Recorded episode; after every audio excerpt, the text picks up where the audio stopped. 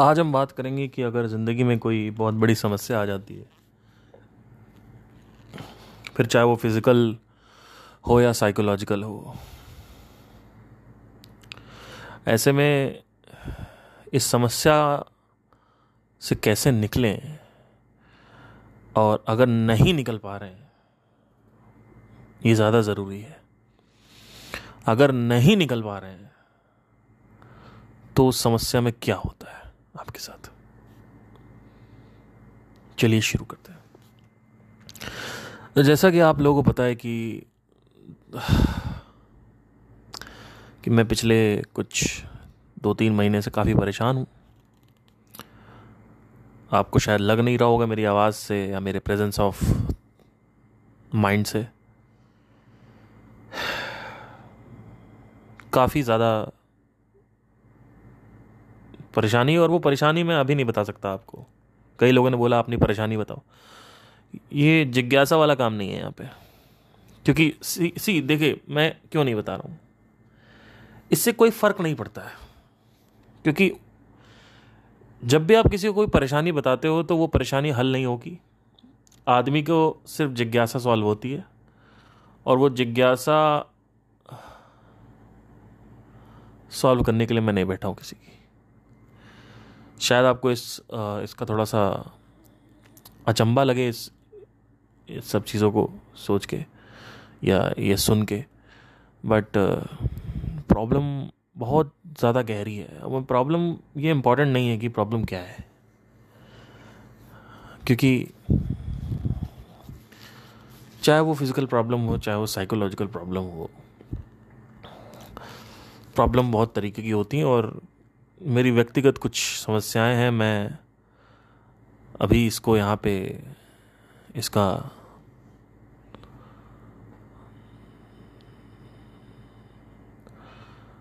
Name reveal नहीं कर पाऊँगा, क्योंकि इससे कुछ होता नहीं है एक्चुअली आप जान जाओगे, आप अपने रास्ते, और मैं अगर नहीं जान पाया मतलब आपको बता पाया, नहीं बता मतलब बताया, नहीं बताया तो भी वो प्रॉब्लम वही रहने वाली है, उससे कोई फ़र्क नहीं पड़ता।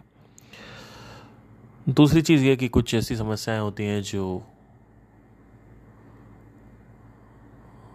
बहुत ज़्यादा व्यक्तिगत होती हैं और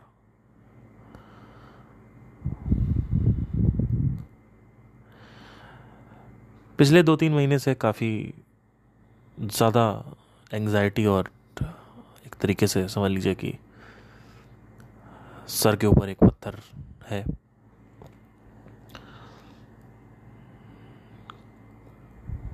कई बार ऐसा होता है कि प्रॉब्लम जो है वो सॉल्व ही नहीं होती है। और हो सकता है कि प्रॉब्लम सॉल्व करने के लिए आपको जो करना पड़े वो आप करना नहीं चाहते हो। आपको पसंद नहीं है। या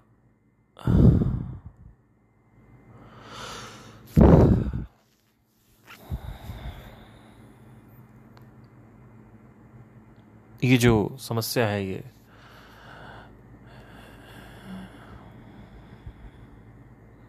इस समस्या में बहुत ही ज़्यादा गंदा फील होता है। कभी इसको मैं भविष्य में बताऊँगा ज़रूर। और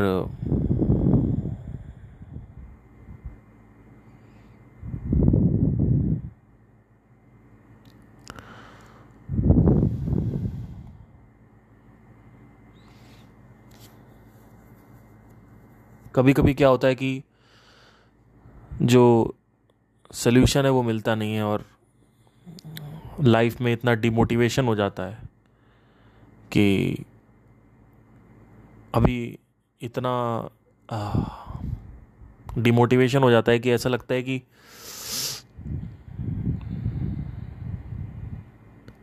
कुछ हो ही नहीं सकता है। और आजीवन ये ऐसे ही चलेगा। और ये समस्या ऐसे ही रहने वाली है। ऐसे में एक बहुत ज़रूरी चीज़ जो मेरे काम आ रही है वो है कि मैं अपने आप को कंट्रोल कर ले रहा हूँ, लेकिन क्योंकि कहीं ना कहीं शायद मैंने जो कर्म किए हैं वो अब उसका फल आ रहा है। बट हैविंग सेट दैट एक डर भी है, बहुत ज़्यादा डर है। और वो डर की वजह से भी सफरिंग क्रिएट होती है। और जो प्रॉब्लम है, जो समस्या है, उसकी वजह से भी जो सफरिंग है, वो तो क्रिएट होती ही होती है।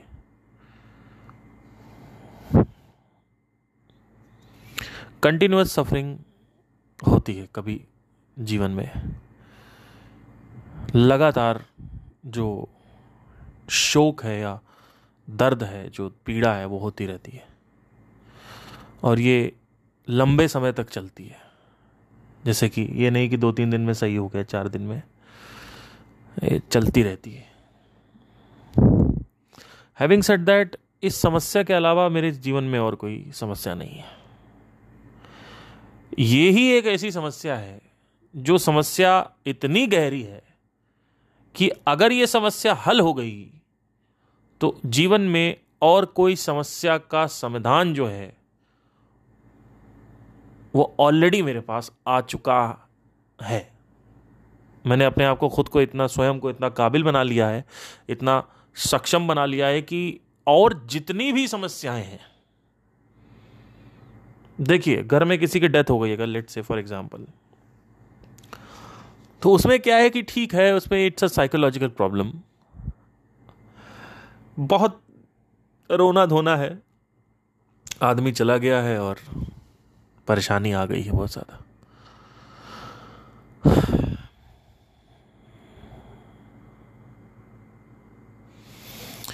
फिर भी आप बाहर आ सकते हो। अगर आपको ज्ञान है कि मौत क्या है, जीवन क्या है, आपका ध्यान, आपने अभ्यास किया, अभ्यस्त अपने आप को रखा है इन सब चीज़ों में तो आप निकल जाओगे। लेकिन अगर आपका ध्यान नहीं है शुरू से ही आप अयाशी कर रहे थे और एकदम से किसी के घर में डेथ हो गई, या आपकी गर्लफ्रेंड की हो गई, आपके बच्चे की हो गई, आपकी मदर की हो गई फादर की हो गई। तो काम तो आपने कुछ किया नहीं है तो अयाशी होगी तो जो मन है हमारा, ये जो मन है, जो आदमी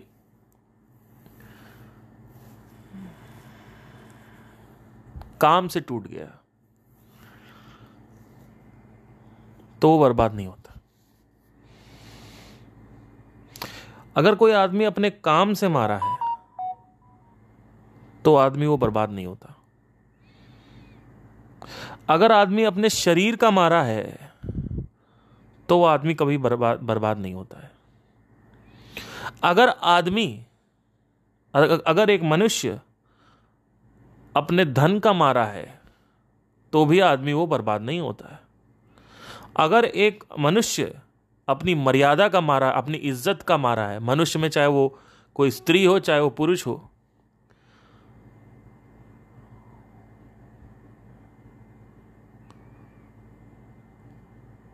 अगर वो अपनी इज़्ज़त का मारा है, अपनी मर्यादा का, या अपने सम्मान का मारा है तो भी वो आदमी बर्बाद नहीं होता है। अगर कोई आदमी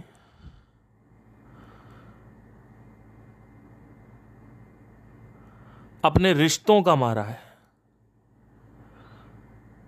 जैसे कि उसकी माँ, उसके बाप, बेटे, गर्लफ्रेंड, बॉयफ्रेंड तो भी वो आदमी बर्बाद नहीं होता। लेकिन अगर एक आदमी अपने मन का मारा है तो सब कुछ होते हुए भी वो आदमी बर्बाद है। मतलब क्या? सब कुछ होते हुए, यानी क्या सारी आर्थिक स्थिति, समाज, पद प्रतिष्ठा, सम्मान, समृद्धि, धन, सब कुछ, रिश्ते,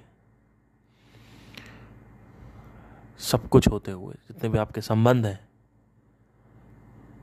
लेकिन अगर आप मन से मारे हो तो अब प्रॉब्लम क्या है कि सब आदमी ज़्यादातर मन से मारा है। क्योंकि हर आदमी अपने जो आर्थिक वस्तुएँ हैं, या आर्थिक रिश्ते हैं, या आर्थिक पोजेशंस हैं, या रिलेशंस हैं, या कोई सिचुएशन है, उसको अपने दिमाग में बड़ा किए बैठा हुआ है। विशाल किए बैठा हुआ जैसे एक पर्वत के रूपी। एक पर्वत जैसा विशाल करके तुमने एक समस्या को अपने मन में बैठा दिया है। तो तुम ये डिसाइड करते हो, तुम्हें ये यूनिवर्स, ये ब्रह्मांड चुनाव करने की शक्ति देता है कि तुम अपने जीवन में ये डिसाइड करते हो, ये ये निर्णय रखते हो, ये ये संकल्प करते हो। कि क्या चीज़ तुम्हारे लिए गंभीर है? और हर एक व्यक्ति के लिए इन कुछ चारों पाँचों चीज़ों में पद पद प्रतिष्ठा, सम्मान, समृद्धि, यश, दौलत, बरकत, शोहरत, इन सब में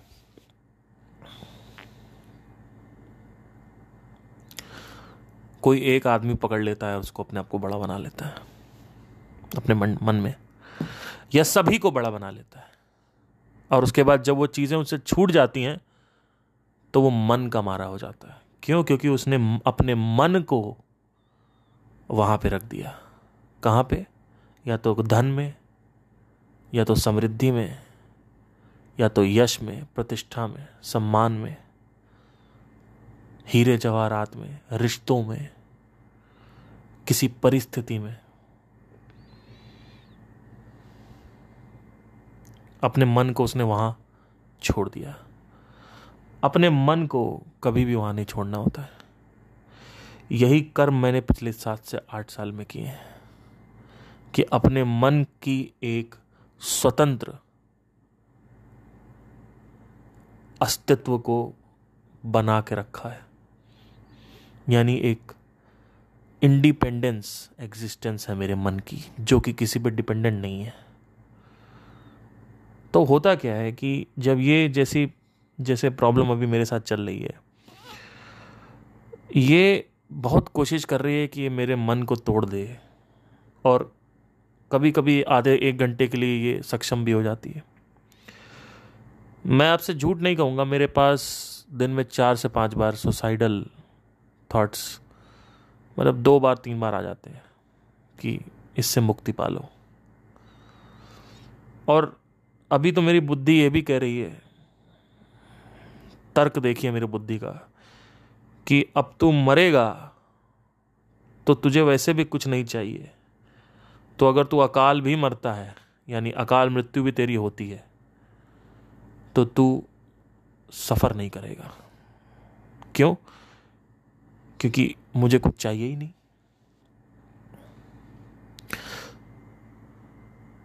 लेकिन ऐसा नहीं है। मैं पहली चीज़ तो ये जो तर्क आया, ये एक पर्टिकुलर थॉट आया, एक कन्वर्जेशन हो रही थी मेरे माइंड में, जो मेरे बुद्धि ने दिया, लेकिन सुसाइड करना एक कायर का काम है।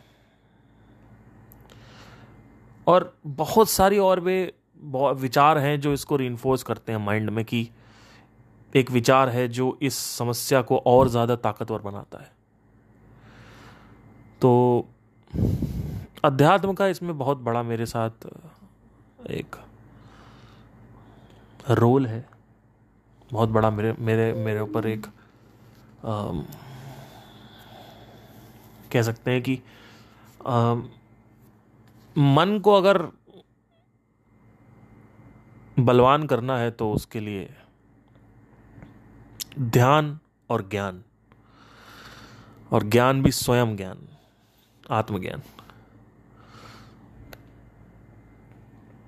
ये दोनों चीज़ें ज़रूरी हैं। बस। और इसके अलावा कुछ चीज़ें हैं जो मैं ऑब्ज़र्व कर रहा हूँ इस सिचुएशन में, बड़ी गंदी है, कि आप फंसे हुए हो और आप निकलना चाहते हो, लेकिन कोई ऑप्शन नहीं है। और ऑप्शन यही है कि आप सब्र कर रहे हो, और सब्र जो है वो यानी जो धैर्य है, आप धैर्य टूट जाता है। पहले भी मेरे जीवन में काफ़ी परेशानियाँ आई हैं। जैसे 2019 में मेरा एक ब्रेकअप हुआ था। तो वो बहुत ज़्यादा तीन साल तक डेढ़ साल तक तो मैं सफ़र कर रहा था और अगले डेढ़ साल मैं उसको भुलाने में लगा दिया है। तो वो एक सफरिंग हुई थी। आ, लेकिन उस वक्त भी ये समस्या नहीं थी। बट कह सकते हैं कि हाँ अभी भी वो जो मेरी लाइफ थी वो वो ज़्यादा बड़ी एक सफरिंग थी, कह सकते हैं रैदर देन अभी जो हो रहा है। इसमें आप खुद के अंदर से जो समस्या है, आपके अंदर, खुद के अंदर ही आत्मविश्वास नहीं होता है।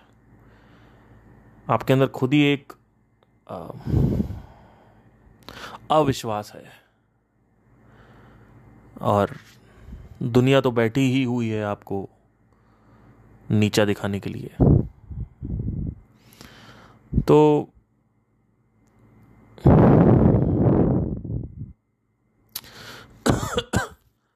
लोग कहते हैं इसमें कि लड़ो लड़ो लड़ो। ऐसे सिचुएशंस में लोग बोलते हैं, लड़ते रहो लड़ते रहो। लेकिन यार, कब तक आदमी लड़ेगा?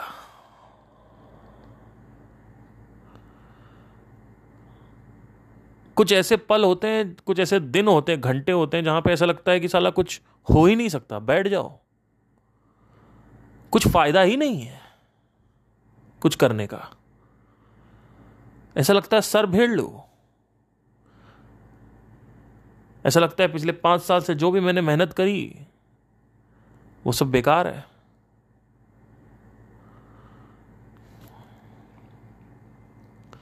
कुछ मेरी गलतियाँ हैं और कुछ बहुत ही नेगेटिव इम्पैक्ट्स भी हैं।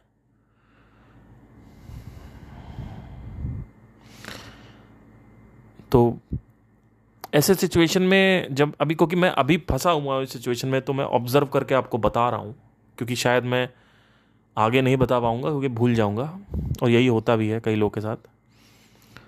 और इस सिचुएशन में ऐसा लग रहा है कि आप मतलब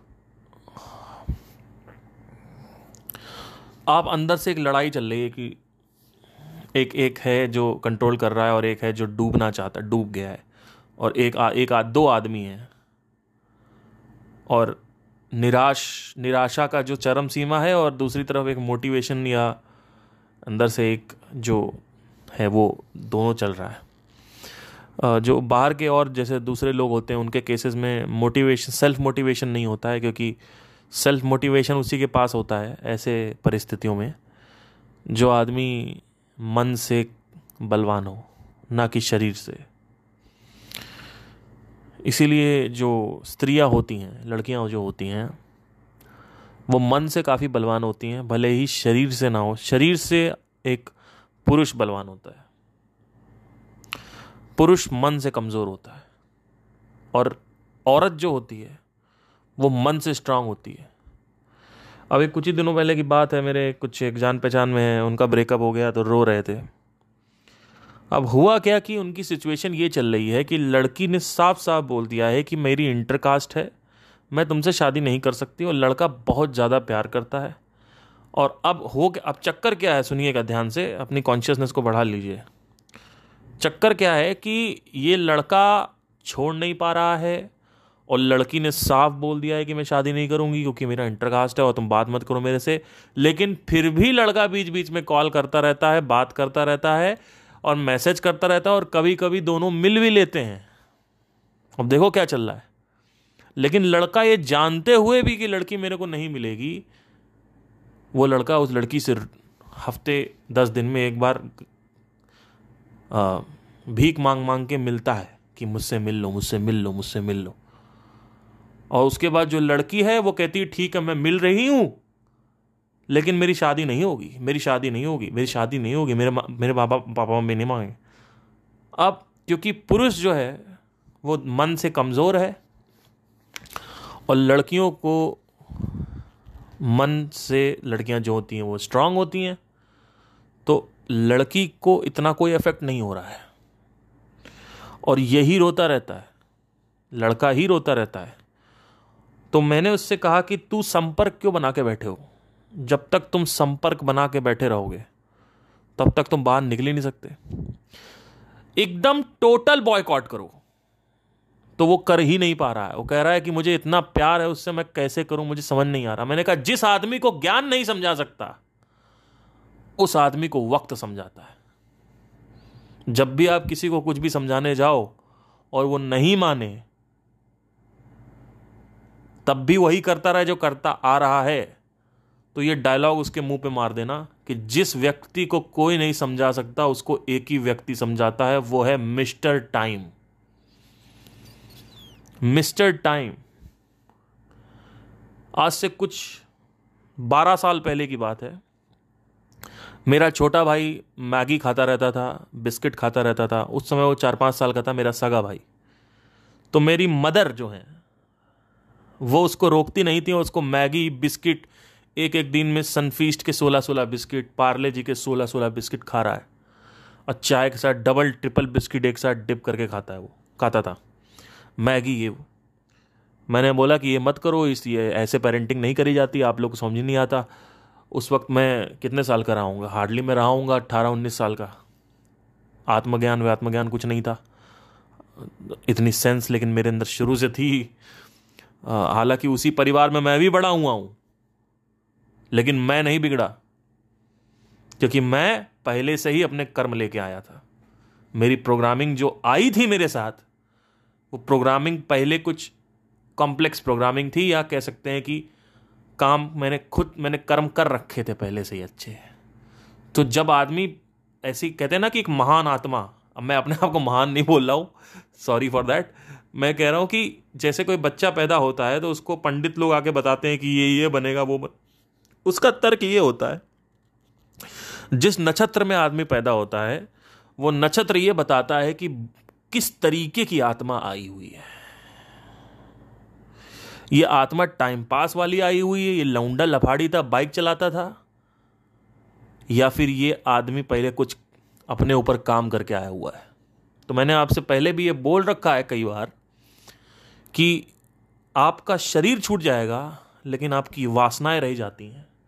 और उन वासनाओं में जो कर्म है, उसके इम्प्रिंटेशंस या हमारे शास्त्रों में भी लिखा हुआ है। संदीप वैश्विक माते मत सुनो। यह हमारे शास्त्रों में लिखा हुआ है कि पंच कोश होती हैं, जिसमें से पहली दो कोश छूट जाती हैं। जो प्राण में शरीर है, उसमें सारे कर्म लिखे होते हैं। इसका मतलब यह नहीं है कि इसको प्रूव करना है। इसका मतलब यह है कि अगर आप सिंपली देखो तो हर जगह मेमोरी है। अगर इसको प्रूव करना हो साइंटिफिकली ही तो आप देख सकते हो उसको। और मैं हमेशा यही बात करता हूँ कि साइंटिफिक बात रखो साइंटिफिकली माइंड सेट रखो, लेकिन इसका मतलब यह नहीं कि जो कुछ दिख नहीं रहा है वो एग्जिस्ट नहीं करता है। पहले लोग बोलते थे ब्लैक होल हो सकता है आइंस्टाइन ने जब ब्लैक होल की थ्योरी निकाली तो ये ब्लैक होल क्या होता? पागल है ये आदमी। तो 2019 में पहली ब्लैक होल की फ़ोटो आ गई। और आइंस्टाइन की थ्योरी सही हो गई। क्योंकि वो आदमी पैटर्न पे काम करता था। वो आदमी सब जगह से डॉट को कनेक्ट करके फिर एक कुछ बात बोल रहा था। लेकिन जो ये लोग थे, अहंकारी लोग, इन्होंने कहा कि ब्लैक होल कुछ नहीं होता। उससे 400 साल पहले और अगर चले जाओ, आइंस्टाइन के पहले। तो कॉपरनिकस या कुछ समय 1500 शताब्दी की बात है एक आदमी ने बोला कि सूर्य केंद्र पे होता है, धरती केंद्र पे नहीं होती है। आप विश्वास नहीं करेंगे, उस आदमी को जला दिया गया कि अंधविश्वास फैला रहा है। यह है मान्यता का खेल। क्योंकि दिख नहीं रहा है तो इसका मतलब यह नहीं कि नहीं होता है। जैसे मैंने बोला ना कि अगर आप ये कह रहे हो भूत प्रेत नहीं होता तो आपने क्या खुद एक्सप्लोर किया है जाके। पहले कब्रिस्तान बैठो जाके छह सात घंटे रात में। क्योंकि मैंने नहीं किया है। मैं आपको सच बताता हूँ, मैंने नहीं किया है। और मैंने, मैं किसी तांत्रिक से भी नहीं मिला हूँ। तो क्या मैं ये कह दूँ कि नहीं होता है?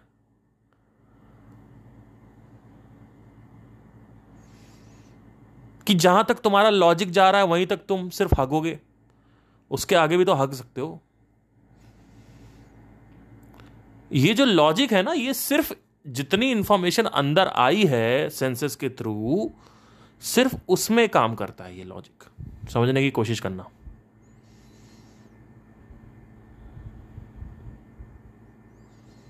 लॉजिक सेंसेस की जो इंफॉर्मेशन है, उसके आगे निर्णय नहीं ले सकता है। या उसके आगे कुछ टटोल नहीं सकता, निकाल नहीं सकता है। तो जैसे ब्लैक होल है या फिर ऊपर से धरती को जाके टेलीस्कोप के थ्रू देखना है तो फ्लैट अर्थ थ्योरी जो आती है फ्लैट अर्थ थ्योरी वो यहीं सब आई थी फ्लैट अर्थर्स तो जब भी कोई कुछ कहता है तो इसका मतलब ये नहीं। बट एनी वे मैं ड्रैग कर दिया थोड़ा सा। तो मेरे भाई को बोला कि आ, तो मेरे घर वालों ने बोला कि आप मत बताओ कुछ। कट टू 2016 और 15 उसको एक मेंटली दिमाग में कीड़ा होता है, वो चला गया। टेप वॉम बोलते हैं उसको। पोक वॉम या टेप वॉम अब वो कैसे होता है, जैसे आप खाना पीना ज़्यादा बाहर का खा रहे हो या फिर हाथ नहीं धुल रहे हो सही से तो वो पोक वाम होता है। वो आपके उसमें सुअर के शरीर में पाया जाता है। वो आपके दिमाग में जाके बैठ जाता है। और वही हुआ। उस कंडीशन को बोलते हैं न्यूरोसिस्टिसिरोसिस तो मैं शुरू से बोलता था कि मैगी मत खाओ, बिस्किट मत खाओ, मना करता था। तो ये सब लोग मेरे को कहते थे, मेरे घर वाले भी तो मैं उनको इल्ज़ाम नहीं दे रहा हूँ कुछ, कि भैया कुछ नहीं है, तुम चुप रहो। तो मैंने कहा, ठीक है, मैं चुप रहता हूँ। जहाँ, देखिए, ध्यान दीजिएगा, जहाँ आपकी बात कोई नहीं सुन रहा है वहाँ आपको यह बोलने की भी ज़रूरत नहीं है कि तुमको वक्त बताएगा। आप चुपचाप वहाँ से निकल जाओ। समझने की कोशिश करिए।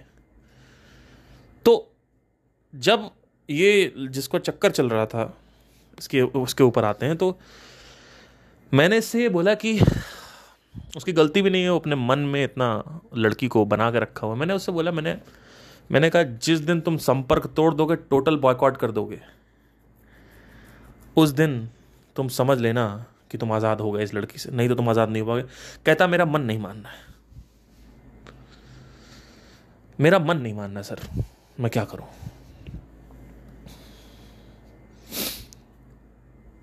मेरा मन करता है कि मैं उससे, उसको ब्याह के ले आऊँ, भगा लाऊं, लेकिन वो आज कह दे तो भगा लाऊं और आज कह दे तो मैं उससे शादी कर लूँ, आज कह दे तो मैं बच्चे भी कर सकता हूँ उसके साथ, और मैं कमा लूँगा, मैं भीख मांग लूँगा, लेकिन मुझे भगवान उसको मिलवा दो।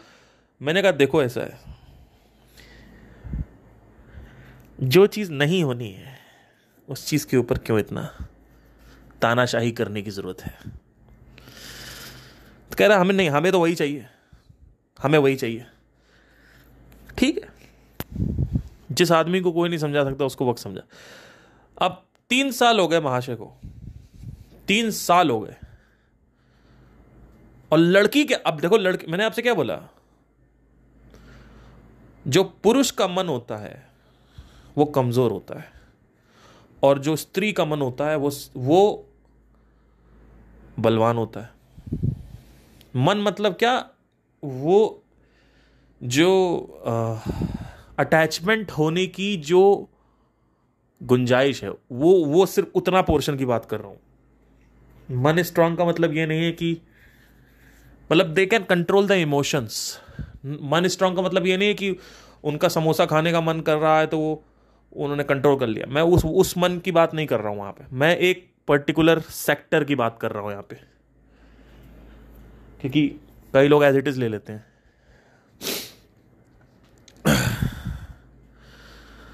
तो मेरे पास आके बोलते हैं वही, बंद, ये लड़का आके बोला कि मैं, मुझे बहुत, मैं उसके सामने बहुत रोता हूँ। फ़ोन पे कस कस के रोता हूँ। उसको कोई फ़र्क ही नहीं पड़ता। मैंने कहा, उसको फ़र्क इसलिए नहीं पड़ता है, क्योंकि लड़कियाँ जो होती हैं, वो दस साल की उम्र से रो रही होती हैं। जरा सी बात पे वो रोने लगती हैं। उनको कुछ लग गया, किसी ने कुछ बोल दिया। उनके लिए रोना धोना एक दो कौड़ी की चीज़ है।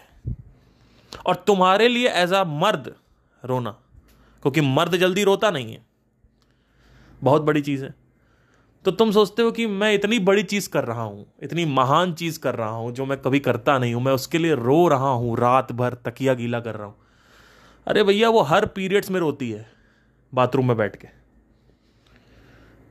तो ये जो बात कर रहे हो आप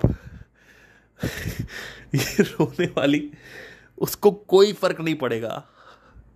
तुम रोते रहो। जब मेरा भी 2019 में ब्रेकअप हुआ था तो मैं भी उसको रिकॉर्डिंग भेजता था रो रो के कि देखो मैं रो रहा हूँ।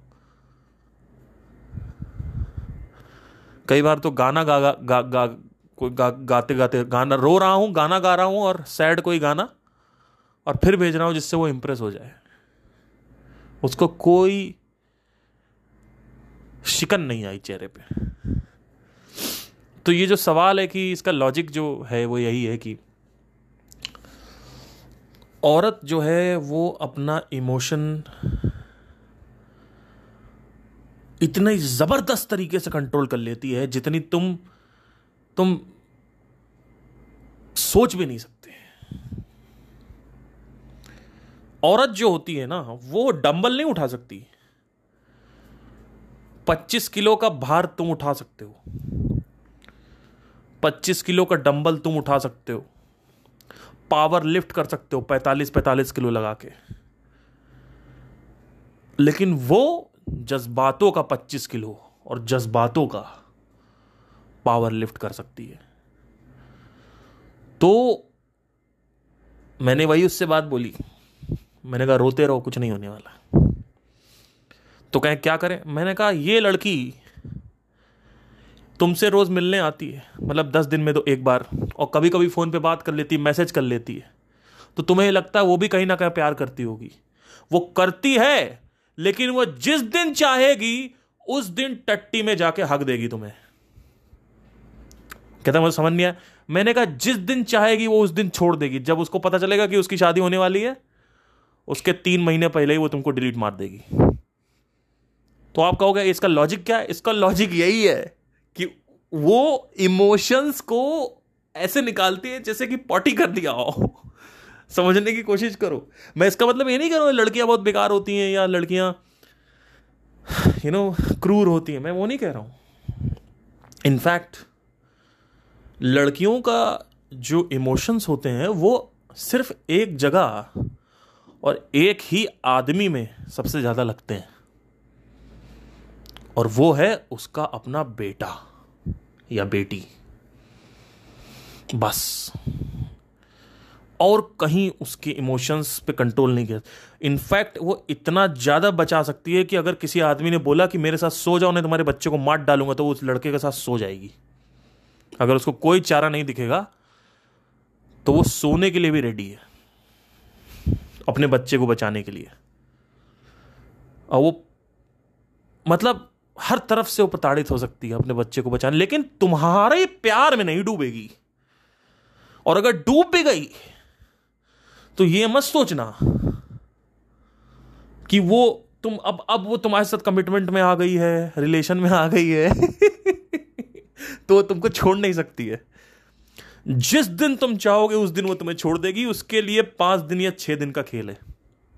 लेकिन हाँ, अपने बच्चे को नहीं छोड़ पाती है। यहाँ पे वो कमज़ोर, यहाँ पे मर्द स्ट्रांग होते हैं। वो अपने बच्चों को फ़ोन ऑन करें, कोई फ़र्क नहीं पड़ता। लेकिन एक माँ जो होती है, उसको तो भैया अपना बच्चा ही उसका संसार है। तो कहीं वो कमज़ोर है तो कहीं वो स्ट्रांग है, कहीं आप कमज़ोर हो तो कहीं वो स्ट्रांग है। लेकिन जो रिलेशनशिप है चक्करबाजी जो है, इसमें लड़कियाँ लड़कों को क्यों इतना घुमाती हैं? मैं आपको बस यही कहना चाहता हूँ, क्योंकि उनके जज्बात बहुत ज़्यादा काबू में है। और यहाँ पे ऐसा नहीं है कि हर एक लड़की ऐसी होती है। कई लड़कियाँ मैंने ऐसे देखी हैं कि लड़के लात मार रहे हैं टॉक्सिक रिलेशन है। तब भी वो लड़की उसको चाहती है, तब भी वो लड़की उसको डिज़ायर करती है। ऐसे रिलेशन मैंने देखे हैं जहाँ पे लड़का बहुत टॉक्सिक है, लेकिन फिर भी वो उसको भूल नहीं पा रही। कई कई लड़के पैसा ले, रोज़ पैसा लेते हैं बीस बीस हज़ार पच्चीस पच्चीस हज़ार रुपये पचास पचास हज़ार रुपये निकलवा रहे हैं, प्यार के चक्कर में। तो घर से चुरा के ला के दे रही है। ऐसा भी लड़कियाँ मैंने देखी हैं। तो तो वैसा भी होता है। अच्छा एक और एक्सट्रीम होता है लड़कियों का, जो कि बहुत कम लड़कियों में पाया जाता है, कि अगर उसने ये निर्णय कर लिया कि वो तुमसे शादी करेगी और तुमसे ही करना है, तब चाहे वो इंटर रिलीजन फंसे इंटर कास्ट फंसे या इंटर कंट्री फंस जाए, वो तुमसे उसी क्षण शादी कर लेगी। अब आपको तो मज़ा आएगा कि हाँ चलो शादी कर ली कोई। लेकिन, ऐसा आपको वो पोजेस करके रखेगी कि आपको कहीं जाने नहीं देगी। जहाँ भी जाना है, मेरे साथ जाना है। जैसे फॉर एग्ज़ाम्पल मैंने ऐसे बहुत सारे केसेस देखे हैं कि लड़का कहता है कि चलो मैं दोस्तों के साथ जा रहा नहीं जाना है। जाना ही नहीं। मैं अपने घर को छोड़ के आई हूँ ये करने के लिए कि तुम अपने दोस्तों के साथ घूमो, जहाँ जाना है मेरे साथ जाओ। मनाली जाना है, मेरे साथ चलो। अम्यूजमेंट पार्क जाना है वाटर स्लाइडिंग करना मेरे साथ चलो। अच्छा ठीक है, नीचे परचून को दुकान पे, मेरे साथ चलो। दुबई जाना मेरे साथ चलो। अकेले भी नहीं रहना अकेले क्यों जा रहे हो? अकेले क्यों जा रहे हो? वो भी चक्कर फालतू खराब है। उसमें भी नाटकबाजी। तो अगर उसने धर लिया तो फिर अच्छे से धरेगी वो, और वहीं आदमी फिर प्रताड़ित हो जाता है। आदमी कहता है, यार, मेरी तो कोई आज़ादी नहीं है। मेरी कोई स्वतंत्रता ही नहीं अब आदमी को अचानक से स्वतंत्रता दिखने लगती है, क्योंकि पहले पगलाए हुए थे। ऐसे आपके आसपास केसेस देख रहे हो ना? मैं आपको एक एक केस बता रहा हूँ। और ये केसेस नहीं है, ये पैटर्न्स है पैटर्न्स ये किसी एक के साथ घटित नहीं हो रहा है, ये एक समूह के साथ घटित हो रहा है. अलग अलग ग्रुप्स हैं, इसीलिए इनको पैटर्न्स बोला गया है, क्योंकि ये एक के साथ रिपीट नहीं हो रहा है. ये कईयों के साथ यही पैटर्न चल रहा है, और बहुत सारे अलग अलग पैटर्न हैं ऐसे. तो इनमें से एक पैटर्न ये है जितने पैटर्न में, इसमें कि लड़की ने पूरी तरीके से धर लिया, कब्जिया लिया तुमको. क्योंकि अब तुमने कहा प्यार करूँगी, शादी करूँगी, मैं छोड़ के आ गई। और मैं तुम्हारी हूँ। अब तुम करके दिखाओ जो कर दिखा रहा हो। कहीं भी कुछ भी करो, लेकिन मेरे साथ करो। नैनीताल जाना है, अकेले नहीं जाना है। दोस्तों के साथ तो बिल्कुल नहीं जाना है। अच्छा कजिन्स के साथ, उनके साथ भी नहीं जाना है। और दूसरी लड़की को तो तुम देख भी मत लेना। गलती से अगर तुम्हारी कोई दूसरी लड़की निकल गई तो मैं मार डालूँगा तुम्हें। डालूँगी। तो एक ये समूह है लड़कियों का जो इस देश में एग्जिस्ट करता है। फिर कई ऐसे भी समूह होते हैं जहाँ पे अच्छी शादियाँ भी देखी हैं, लेकिन ये रेयर होता है कि सब कुछ है। मतलब दोस्तों के साथ भी जाओ, मैं भी तुम्हें अपने हिसाब से टाइम दूँगी, तुम भी मेरे हिसाब से टाइम खेलो खा लो जो भी करना है करो। कहीं भी अकेले जाना है तो चले जाओ। ठीक है? तो एक रिस्पेक्ट है, एक अंडरस्टैंडिंग पर ये जो पैटर्न है, ये बहुत कम होता है। ये मेरे साथ हो रखा है। अभी करंट सिचुएशन में ये पैटर्न मेरे साथ हो गया है। लेकिन ये तीन ब्रेकअप हुए मेरे पास। जब मेरे तीन ब्रेकअप हुए, वो भी टॉक्सिक ब्रेकअप्स तब ये चौथा। और ऐसा नहीं है कि ये जो लड़की आज मेरे साथ है, जिससे मैं कल शादी करने वाला हूँ या परसों करूँगा, जब भी करूँगा। ये मेरे को ऐसे नहीं मिली है कि सोच लिया बस कि अपने आप आ गई। ऐसा नहीं है। मैं आपको बताना चाहता हूँ कि जब तीनों रिलेशन में मैं गया और तीनों लड़कियों से सीखा मैंने, फिर चौथी लड़की जो मेरे को मिली है वो ये सीखा क्या कि मुझे क्या चाहिए? मुझे दबदबा नहीं चाहिए। मुझे खूबसूरती नहीं चाहिए। इसका मतलब ये नहीं कि मेरी गर्लफ्रेंड खूबसूरत नहीं है मैं बता रहा हूँ मैं वो प्रायोरिटी नहीं है। मुझे मुझे ये नहीं चाहिए कि यू you नो know, कि पहले मेरे को लगता था कि सिंगर ही होनी चाहिए। तो पास्ट में मेरी एक गर्लफ्रेंड थी वो सिंगर थी बहुत अच्छा गाती थी। लेकिन वहाँ पे भी वो भी एक जो थॉट था, वो भी खराब हो गया कि वो भी कोई ज़रूरी नहीं है कि सिंगर हो। फिर ज़्यादा रोमांटिक भी मैं सोच रहा था कि हो, वो भी ज़रूरी नहीं था मेरे लिए, पता चला मुझे। फिर बहुत सारी और भी व्यक्तिगत चीज़ें जो मुझे चाहिए थी, जो लगता था कि ये मिल जाए तो ये मेरा साथ चलेगी। लेकिन जब तीन ब्रेकअप हुए और मुझे पता चला कि मुझे क्या चाहिए? तो फिर मैं समझ में आ गया कि हाँ मुझे इस तरीके की लड़की चाहिए और जैसे ही ये लड़की मेरे को दिखी, कोई जल्दी नहीं करी, कोई कुछ नहीं किया, आराम से हमने दोस्ती करी, फिर धीरे धीरे आगे मामला बढ़ा। तो बहुत समझदारी के साथ नियम कानून से रिलेशनशिप में क्या, उसका मतलब ये नहीं है कि ये टूटेगा नहीं। ये भी नहीं है कि मतलब ये टूट टूट ही नहीं सकता। क्योंकि आज आदमी काला है या आज आदमी सफ़ेद है तो कल काला भी हो सकता है। मतलब क्या? कि आज जो एक्टिविटीज़ ऑफ़ माइंड है, जो हैबिट्स हैं, जो बात करने का तरीका है, जो सिचुएशन है, जो पर्सनैलिटी है, बंदे के अंदर या बंदी के अंदर, वो चेंज भी हो सकती है। यही होता है। जैसे जैसे वक्त आगे बढ़ता जाता है, आदमी की पर्सनैलिटी शिफ्ट होती है। और आपकी उसके साथ हिसाब से शिफ्ट नहीं हुई तो हो सकता है एंटी हो जाए। क्लैशेज हो। तो बहुत सारे सिचुएशंस हैं जहाँ पे ये सोच के, समझ के फिर मैं इस डिसीज़न डिसीज़न पे आता हूँ, बहरहाल। तो ये पॉडकास्ट वैसे रैंडम हो गया काफ़ी बट कभी कभी रैंडम पॉडकास्ट भी करने चाहिए, मेरे हिसाब से। तो जो ये प्रॉब्लम है अभी मेरे साथ, ये इतनी ज़्यादा प्रॉब्लम है कि आप सोचो कि अभी मैं आपसे बात कर रहा हूँ। मुझे अच्छा लग रहा है। आपसे बात नहीं कर रहा हूँ मतलब मैं रिकॉर्ड कर रहा हूँ। अभी तक मैं एंजाइटी का जो चरम सीना है, वो क्रॉस हो चुकी थी।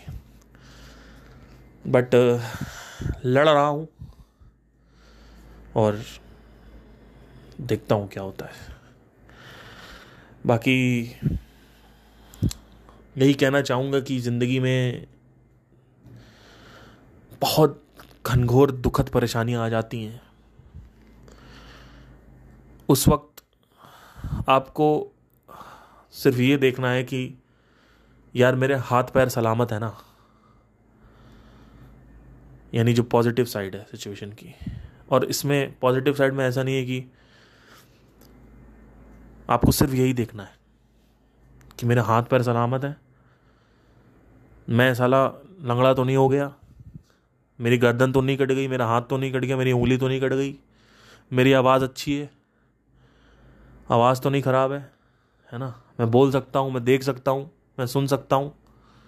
बस वही वही एक सहारा होता आपका मात्र कि बार बार आपको लाइफ आके ये दिखाएगी कि तू कुछ नहीं है, तू कुछ नहीं है, तू कुछ नहीं है। और आपको विश्वास भी होने लगेगा कि तू कुछ नहीं है एक्चुअली में। बार बार आपको विश्वास होगा कि मेरे पास कुछ नहीं है, या फिर मेरे पास मुझे ये छोड़ के चला गया, या मैं बर्बाद हो गई, या ये छोड़ के चली गई, मैं बर्बाद हो गई, या मेरे साथ ये आर्थिक प्रॉब्लम हो गई, मैं बर्बाद हो गया, या मेरे साथ ये घर में किसी की प्रॉब्लम है घर वालों ने बर्खास्त कर दिया, या घर से निकाल दिया घर वालों ने कहा, कभी लौट के मत आना। मैं बर्बाद हो गया। नहीं!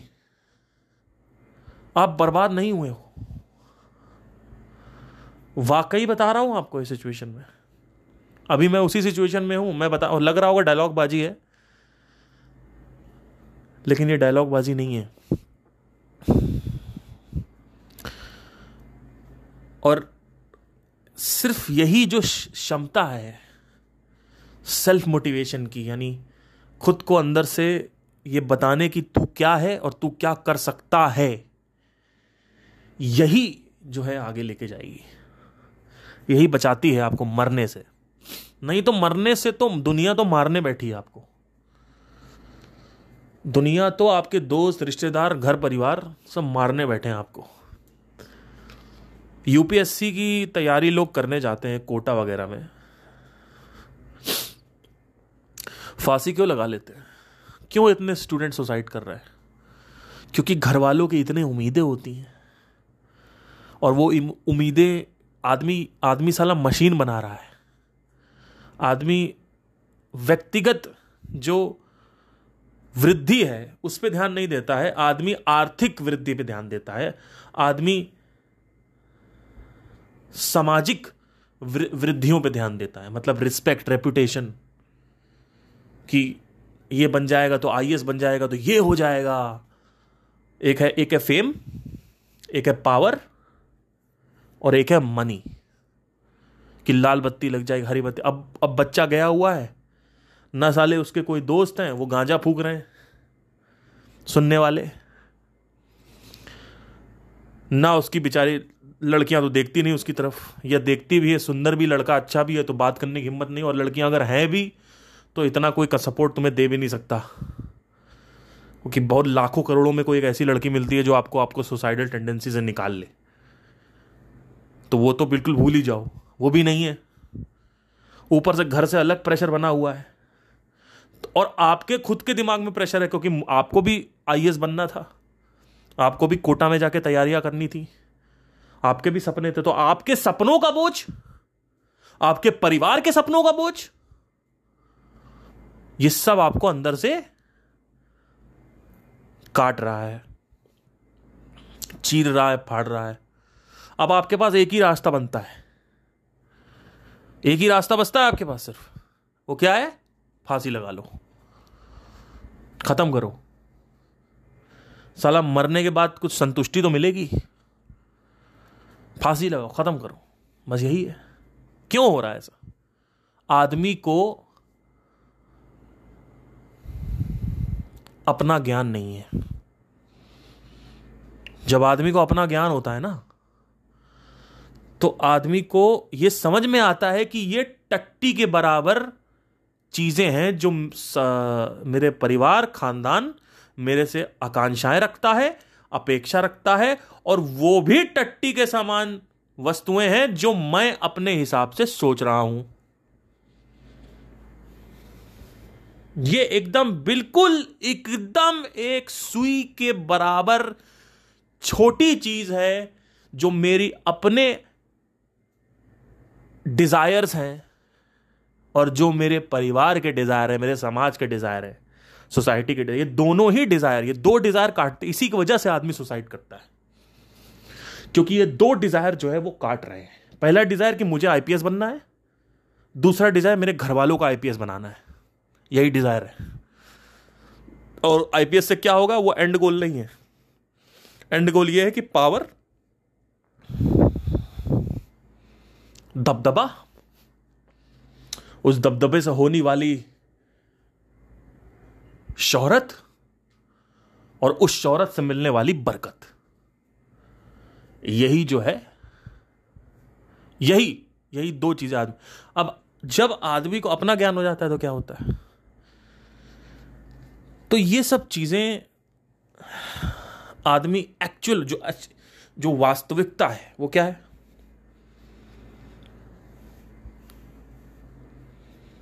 कि ये जीवन नहीं है। ये जीवन में होने वाली कुछ छोटी मोटी सुई के बराबर चीज़ें हैं जिसको मैं टट्टी के समान रखता हूँ। जो स्वामी विवेकानंद है और कोटा में गया हुआ जो एक लड़का है जिसको अज्ञान प्राप्त है, उसको दुनिया का सारा ज्ञान प्राप्त है। वो क्या ज्ञान प्राप्त है? कि मान लो अगर जीके का कोई क्वेश्चन आया तो वो उसको पता है। है ना? कि मान लो पाकिस्तान का नाम किसने रखा था? तो उसको पता है कि भारत का नाम भारत कैसे पड़ा? वो उसको पता है, है? उसको दुनिया का सारा जहान का ज्ञान है बस अपना ज्ञान नहीं है। और जब अपना ज्ञान नहीं होता है और इसको कोई रिइन्फोर्स भी नहीं करता सोसाइटी में इसको भी समझना ज़रूरी है क्यों नहीं रिइन्फोर्स करा जाता है आत्मज्ञान को? क्योंकि लोगों को अपनी वासना से मुक्त वासना से फुर्सत नहीं है। इसी वजह से लोग भगवान के पास जाते हैं, बाबाओं के पास जाते हैं और कोई बाबा चमत्कार दिखाते हैं कि जाओ तुम्हारी अर्जी आई हुई है, ये पन्ना खुलने वाला है। वो वो फ्रॉड है या जेनुअन है, वो अलग बात है। वो वो टॉपिक नहीं है। टॉपिक ये है कि तुम वहाँ गए क्यों? क्योंकि तुम्हें दबदबा चाहिए, तुम्हें पावर चाहिए, तुम्हें अपनी वासनाओं को प्राप्त करना है, उनका, उनकी पूर्ति करानी है। तो आदमी वासनाओं में इतना घुमा हुआ है। वासना मतलब सेक्सुअल डिज़ायर नहीं होता है। Any kind of desire which is on your head तो आदमी इसी में इतना पगलाया हुआ बैलाया हुआ है।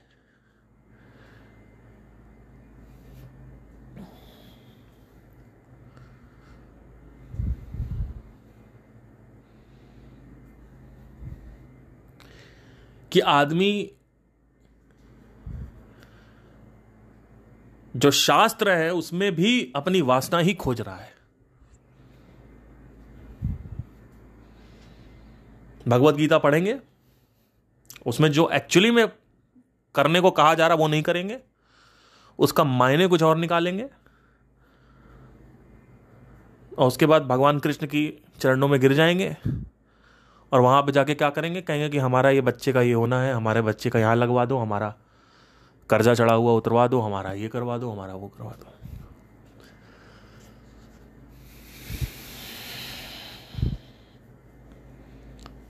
लिखा कुछ और था। वहाँ पे ये भी हज़ार बार रिपीट में लिखा हुआ है कि अपने मन को काबू करो, अपने मन को नियंत्रित करो, सकाम कर्म को छोड़ो। वहाँ पे ये भी लिखा हुआ है और बार बार यही रिपीट हुआ है कि अपने मन को नियंत्रित करो, अपने मन को नियंत्रित करो। नहीं नहीं, मन नियंत्रित नहीं करना है। वहाँ पे एक भगवत गीता की वहाँ पे श्लोक लिखा हुआ है कि जो मेरे पास आता है, उसके पास सब कुछ हो जाता है। तो आदमी ने क्या सोचा कि भैया भगवान कृष्ण के उसमें जाओ और उसके बाद जो भी मान, मन्नत मांगनी है मांगो और अर्जी लगानी है लगाओ। उससे क्या होगा कि मेरी वासना पूरी हो जाएगी। जबकि वो मायने कुछ और था। मायने अपने हिसाब से इन लोगों ने मोल्ड कर दिए। इसीलिए अष्टावक्र गीता को घर के अंदर नहीं रखा जाता है। क्योंकि अष्टावक्र गीता सीधा ये नहीं बोलते, मेरी शरण में आओ, मैं ये हूँ। पचास अलग अलग वो नहीं है, क्योंकि इसके पचास अलग अलग मतलब है कि बोला कि मैं हर जगह व्याप्त हूँ। तो लोगों ने क्या सोचा, कृष्ण हर जगह व्याप्त है। मैं कण कण में समाया हूँ। तो लोगों ने सोचा कि कृष्ण कृष्ण कण कण के कण कण में समाया हुआ है। जबकि कण तो तुम भी हो। तुम क्या अलग हो क्या इस ब्रह्मांड से? ब्रह्मांड का जो भी कण है, उसमें कृष्ण समाये हुए हैं। तो कण तो तुम भी हुए तो उस हिसाब से तुम भी कृष्ण हुए। लेकिन जो असल मायने वो तो समझे ही नहीं। और अपनी उसमें वासना के लिए देख रहे हो। तो भगवत गीता में एक बड़ी अच्छी बात कही है कि चार प्रकार के लोग मेरे शरण में आते हैं, उसमें से एक है अर्थार्थी। छठा अध्याय या आठवा, छठे अध्याय का आठवां श्लोक या आठवें अध्याय का छठा श्लोक कुछ है? मैंने इसका ऊपर किया भी था वीडियो। अर्थशास्त्री हैं जो अर्थ आरती अर्थार्थी जो है, वो आते हैं। अर्थार्थी मतलब वो जो भगवत गीता को यूज़ करते हैं पैसा कमाने के लिए। अर्थ चाहिए उनको कि अर्थ मतलब क्या? भौतिक जगत से रिलेटेड जो वस्तुएँ हैं, वो अर्थ है। तो उस जो, वो जो कोटा में जो सुसाइड कर रहा लड़का, उसको खुद का ज्ञान प्राप्त नहीं, उसको कंडीशन कर दिया गया है। अब वो अपनी वासना से भी कंडीशनड है। है ना? और वो दूसरों की वासना से भी कंडीशनड है कि उसको, क्योंकि दूसरों भी, दूसरे भी उसको लुक डाउन करेंगे, नीचे देखेंगे, अगर उसने समाज की वासनाएँ पूरी नहीं करी। और अपना प्रेशर एक अलग है। प्लस साथ ही साथ ये भी प्रेशर है कि मैं अकेला हूँ, ये तीसरा प्रेशर आ गया कि मेरी कोई गर्लफ्रेंड नहीं, मेरा कोई दोस्त नहीं, मेरा सपोर्ट नहीं करता कोई। तो आदमी क्या करेगा? ना वो आईपीएस बन पाया, ना अपने माँ बाप की नज़र में चढ़ पाया, ना अपने रिश्तेदारों की, समाज की नज़र में चढ़ पाया, ना वो बेचारा किसी को दोस्त बना पाया, ना वो बेचारा किसी से प्यार कर पाया। अब आदमी के पास क्या आखिरी चारा बसता है? आखिरी क्या चुनाव है उसके लिए? मृत्यु। खत्म हो गया। मामला। अगर मैं रहूँगा तो क्या करूँगा? मेरे पास फ़ोन आएगा। और बेटा आई बनना है, अच्छे से पढ़ाई करो। ठीक है बेटा? पैसा बहुत लगाया है। तुम्हारे पर काफ़ी काफ़ी जिम्मेदारियाँ हैं बेटा। बेटा, हमारा काफ़ी पैसा लगा हुआ है। और अपना ख्याल भी रखो। लेकिन ये सारी चीज़ें पूरी करो। ठीक है? हमने कहा, हम सब एकदम समझ लो, बिल्कुल एकदम बस देखे ही हुए हैं तुम्हें। ठीक है? करो, चलो, पढ़ाई करो। अभी क्या कर रहे हो? बाहर क्या कर रहे हो? पढ़ाई करो, चलो, पढ़ाई करो पढ़ाई करो। अच्छा प्रेम के संबंध में पड़े हुए लड़कियों के चक्कर मत पड़ना। आप जब जवान थे तो आपकी आँखें फूट गई थी क्या? आप लड़कियाँ नहीं देखते थे? आप लड़कियाँ नहीं ताड़ते थे? और एक अगर सोलह साल का लड़का लड़की ताड़ रहा है, बीस लड़के लड़की, या ताड़ नहीं रहा है लड़कियों के चक्कर पड़ा हुआ है तो नहीं पढ़ना चाहिए नेचुरल नहीं है। तो सब फंडे हिले हुए हैं लोग। लोगों को लगता पढ़ाई के बाद आशकी करनी चाहिए। ये भी फंडा हिला हुआ है लोगों का। जबकि ऐसा कुछ नहीं है, वो एक बायोलॉजिकल नीड है।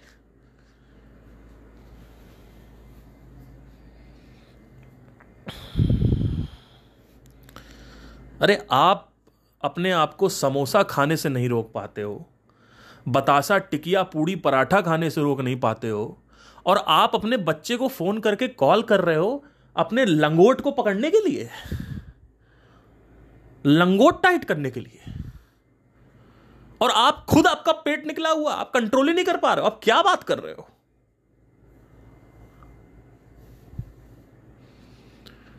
कि बेटा ये नहीं करना चाहिए, ये लड़की वड़की के चक्कर में नहीं पड़ना चाहिए, ये सब बाद में करना।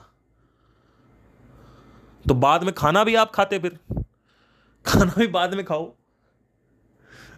ये जो है ना, ये जो फंडे हिले हुए हैं लोगों के बच्चों को समझाने वाला कोई चाहिए, कि समझाए कोई कि भैया ये सब नहीं होता ऐसा। मेरे पास अगर कॉल आता है, मैं पता क्या करूँगा? हाँ बेटा, बहुत ज़िम्मेदारी लगा। ठीक है, मैं ट्राई करूँगा, नहीं हुआ तो मेरे ऊपर ज़्यादा मत चढ़ियो। कैसे नहीं, ऐसे कैसे नहीं होगा? अभी से तुम नेगेटिव क्यों सोच सोच रहे हो? देखिए, अब मुझे नहीं लगता ये कोई इतनी वैल्यूएबल चीज़ है। मुझे लगता है मैं कुछ और लाइफ में कर लूँगा। नहीं नहीं, ये करना ही पड़ेगा।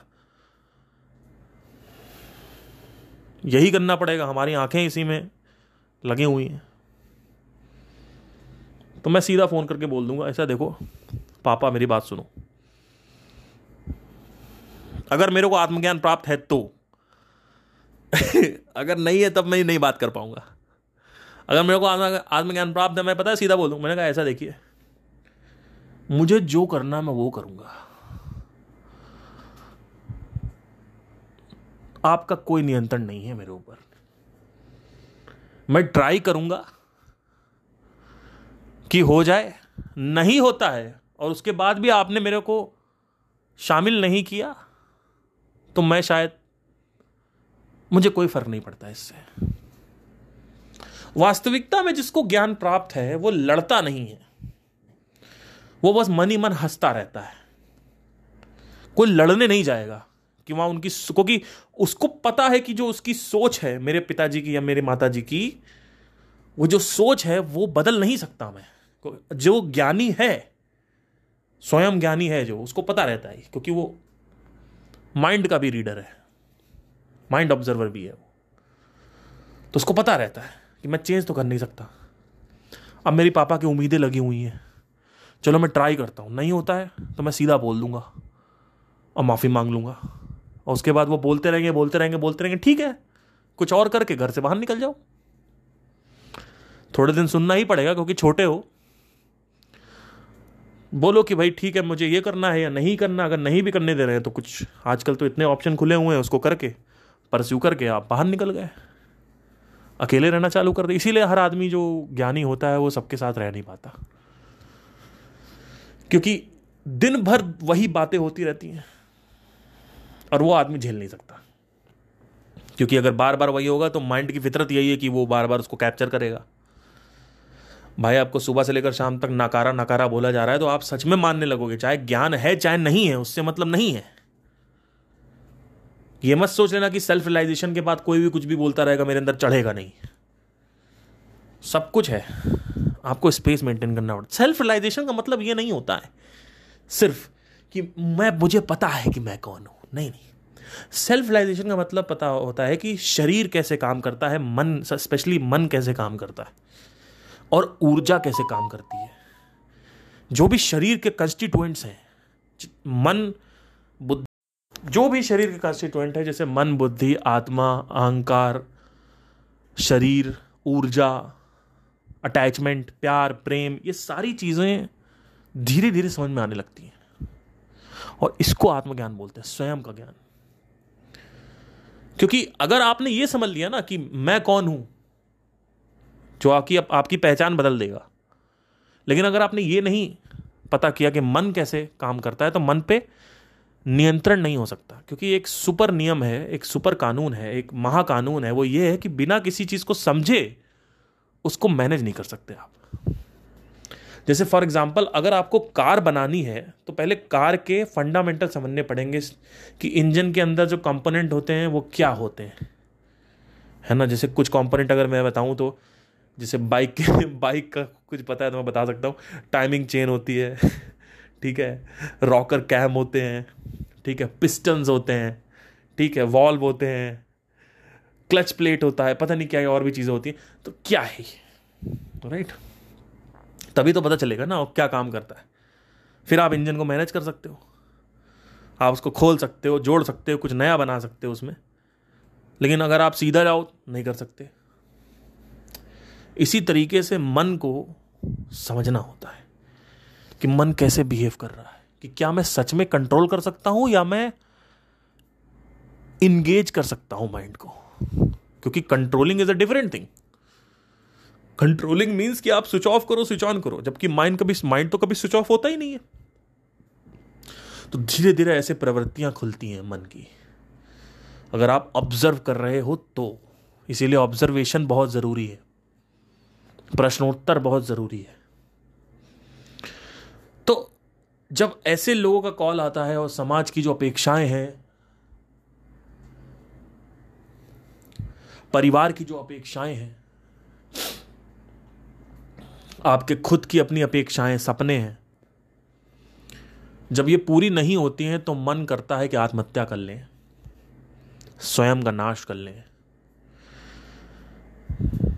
उस वक्त आपको इसका आकार देखना होता है कि जो ये परिवार के वासनाओं का आकार है, समाज की वासनाओं का आकार है, मेरी इच्छाओं की वासनाओं का आकार है, वो एक हाथी के बराबर है या वो एक चीटी के बराबर है? क्योंकि चीटी आपसे छोटी होती है और जब चाहो आप मार सकते हो, हाथी को आप मार नहीं सकते।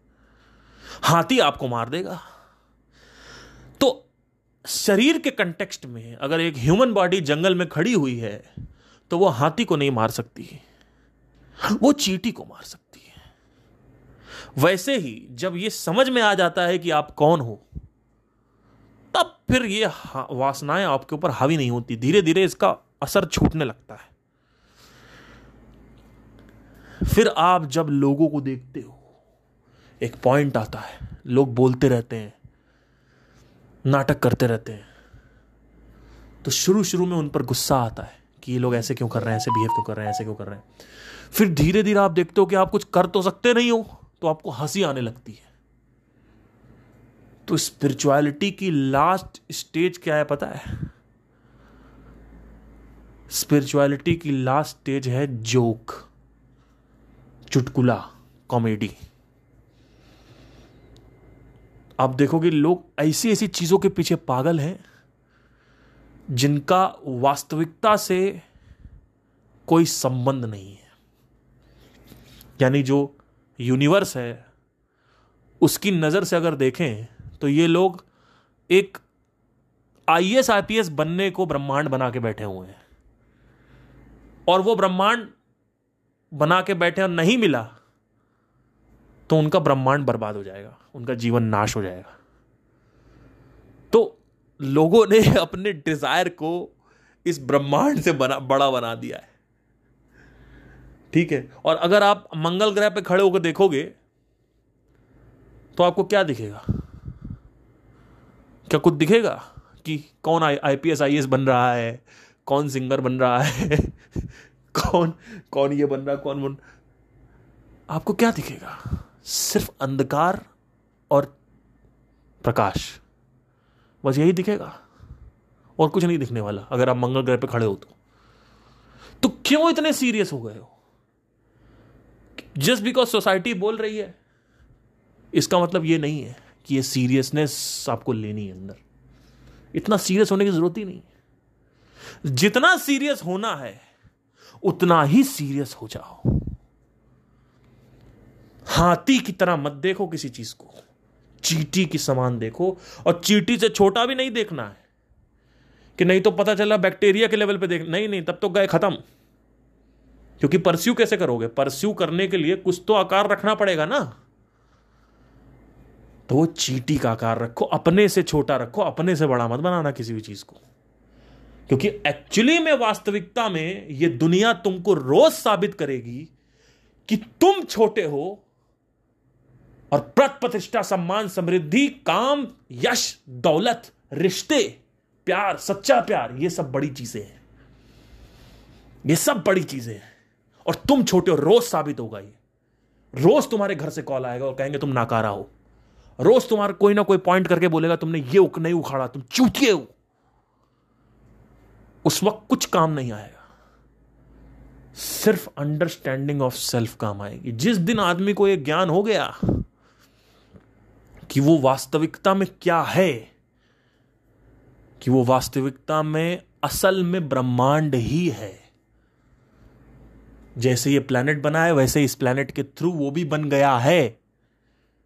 क्योंकि वास्तविकता में उसके शरीर को अगर हम मिट्टी से, जल, वायु, अग्नि से मिलाएँगे तो ये पाँचों तत्व उससे मिले, यानी ये पाँचों तत्व, यानी धरती से एक इंसान बना है, एक एवोल्यूशन प्रक्रिया है, एक विकास की प्रक्रिया है जो समुंदर से धीरे धीरे निकली है और उसके बाद मैमल में कन्वर्ट होते होते विकास के रूप में, इंसान में परिवर्तित हुई है।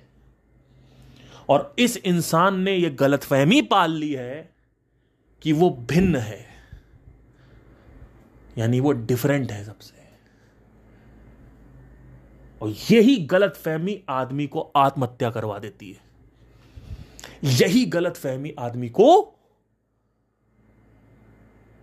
मिटा देती है, आदमी का सर्वनाश करा देती है। यही गलत फहमी आदमी को ले डूबती है। यही गलत फहमी आदमी को डिप्रेशन का शिकार बना देती है। यही गलत फहमी कि मैं चूतिया हूँ। आज लिखवा के रख लो मेरे से।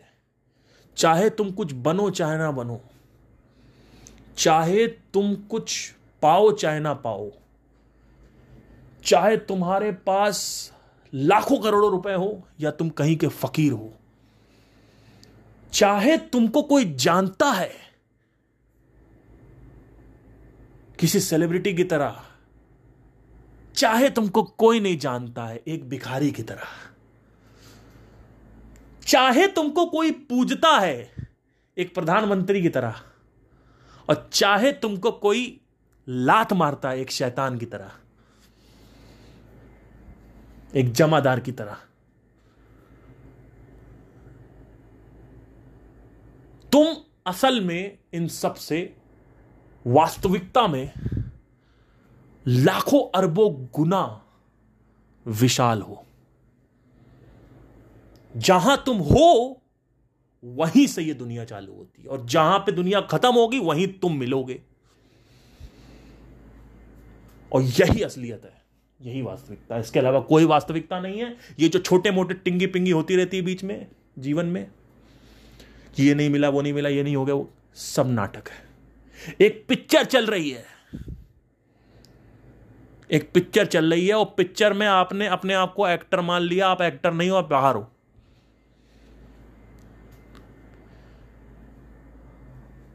आप बाहर एक ऑडियंस हो, बैठ के देख रहे हो।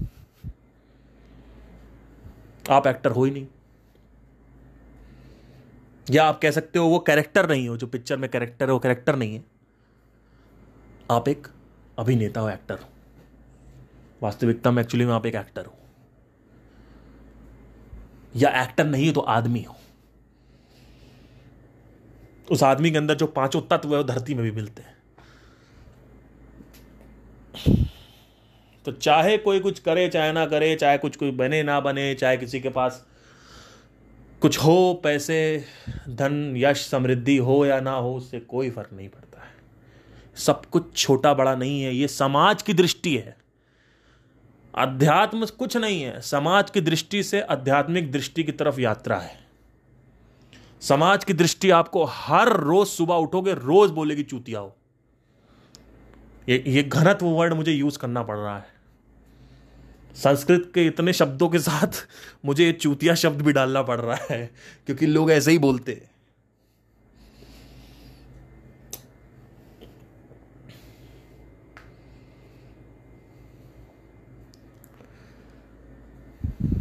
जिस दिन तुम कभी भी निराश हो, इस पॉडकास्ट को लगा के एक बार सुन लेना, आखिरी के तीस मिनट। शक्ति अंदर से मिलेगी। और भी इसके एस्पेक्ट होते हैं माइंड के। मैं ये नहीं कह रहा हूँ कि सिर्फ़ ज्ञान से आपको साधना भी ज़रूरी है, ऐसा नहीं है। लेकिन हाँ ठीक है कभी कभी अल्टीमेटली साधना है ही ज्ञान के लिए। तो आखिरी रिज़ल्ट वही है कि रियल ज्ञान क्या है? रियल नॉलेज क्या है? ये नहीं कि भैया पाकिस्तान का नाम किसने रखा? हिंदुस्तान का नाम किसने रखा? भारत का नाम कैसे पढ़ा या अमेरिका का नाम कैसे पढ़ा? कोलंबस वास्को डिगामा ने क्या किया? कोलंबस ने क्या किया? ये सब नहीं है। वो अज्ञान है।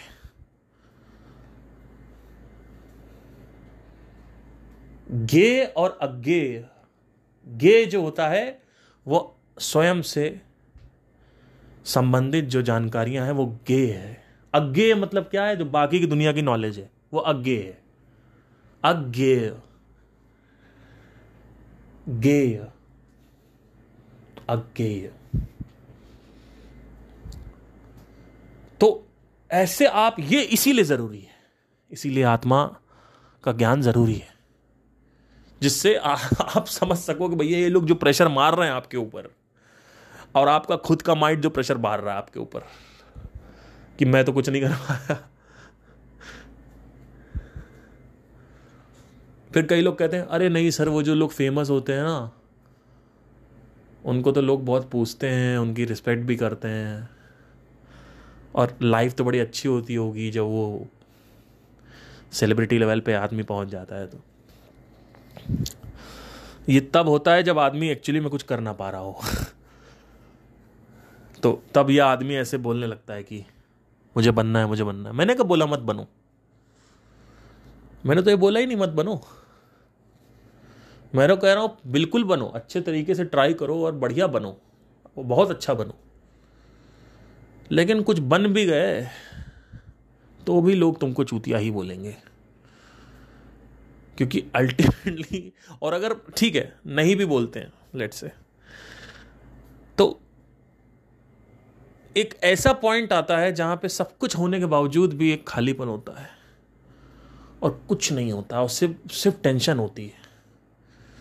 आप भर रहे हो, आप एक्सपैंड कर रहे हो अपने आप को हर तरफ़ से। पहले आप प्रधानमंत्री मुख्यमंत्री के लिए लड़ोगे, फिर आप धीरे धीरे स्टेट लेवल पे, फिर सिटी लेवल पे, और धीरे धीरे ऐसे बढ़ते बढ़ते मुख्यमंत्री के लेवल पे, फिर प्रधानमंत्री के लेवल पे। यही लेवल ही बढ़ाते जाओगे आप। मैं नहीं कह रहा हूँ, मत करो। मैं कह रहा हूँ कि ये सब कुछ करने के बावजूद भी वास्तविकता जो है जो अस्तित्व है, अस्तित्व का इससे कोई लेना देना नहीं है। और अल्टीमेटली इतना जब प्रेशर आ जाता है,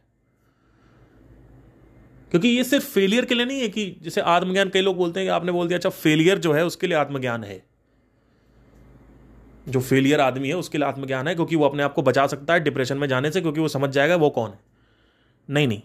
ये सबसे ज़्यादा ये सफल व्यक्तियों के लिए।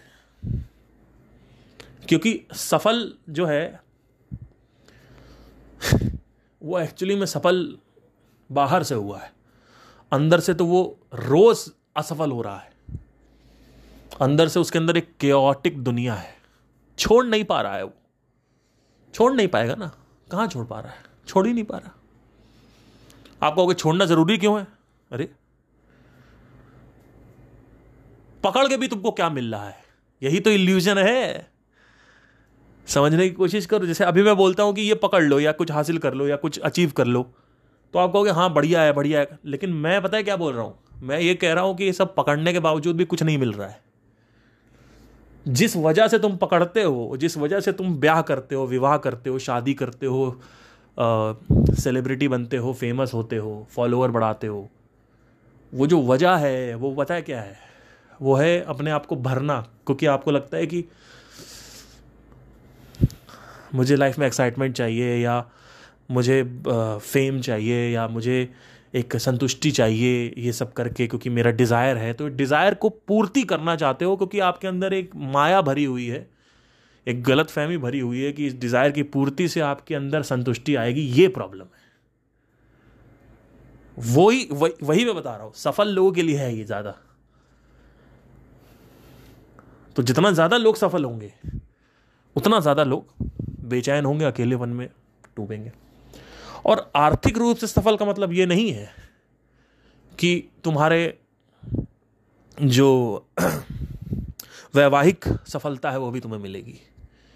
क्योंकि जब आदमी ज़्यादा अब्यूज़ करता है, आर्थिक सफलता जब ज़्यादा हो जाती है तो आदमी सोचता है कि अब मैं लड़कियाँ खरीद सकता हूँ, या रशिया में जाके मैं प्रोस्टिट्यूशन कर सकता हूँ, या मैं अयाशियाँ कर सकता हूँ, और जिस दिन तुम्हारी पत्नी को पता चलेगा, उस दिन वहाँ पे भी तुम्हारा वैवाहिक प्रॉब्लम हो गया। कैसे हुआ देखो? लड़की को पता चला, लड़की ने केस किया, उसके बाद तुम्हारे पास जितनी भी दौलत है, उसका आधा उसको देना पड़ेगा। नंबर वन दौलत दौलत से चले गए। चलो ठीक है, तुम दौलत कमा भी लोगे, लेकिन पूरे जीवन के लिए तुम अकेले तो हो गए। अब तो तुम्हारे पास कोई है ही नहीं सपोर्ट करने के लिए। क्या वो वो जो वैश्याएँ हैं वो सोएँगी क्या तुम्हारे साथ? क्या वो रात में आके तुमको सपोर्ट करेंगे? वो जो वैश्या है रशिया में। भाई पत्नी जो है वो मानसिक सपोर्ट देती है ना। वो तो खत्म हो गया। अब वो वैश्या बुलाओगे क्या रशिया वाली? वो सपोर्ट देगी। भैया प्यार नहीं खरीदा जा सकता। तो, भाई, हर तरफ़ से चक्कर है ना। आपने कहा, भैया, हम तो या फ़ेमस हो जाएँगे, फिर हम ये कर लेंगे। कुछ नहीं होने वाला। फिर आपके पास अगर, चलो, मान लो, आर्थिक आर्थिक सफलता भी है और वैवाहिक रूप से भी आप सफल हो, फिर भी आपके अंदर एक खुरचन मचेगी अब वो खुरचन कैसे खुर जाए? क्योंकि कभी भी कोई भी छूट सकता है, कोई तो प्रॉब्लम आएगी ना। कभी कोई बड़ी प्रॉब्लम आ सकती है। अब वो प्रॉब्लम वापस, वो आपको मारने की कोशिश करेगी, आपको प्रॉब्लम फिर वो प्रॉब्लम से लड़ोगे कैसे? आप अपने पैसे से लड़ोगे कि आपके बच्चे की डेथ हो गई।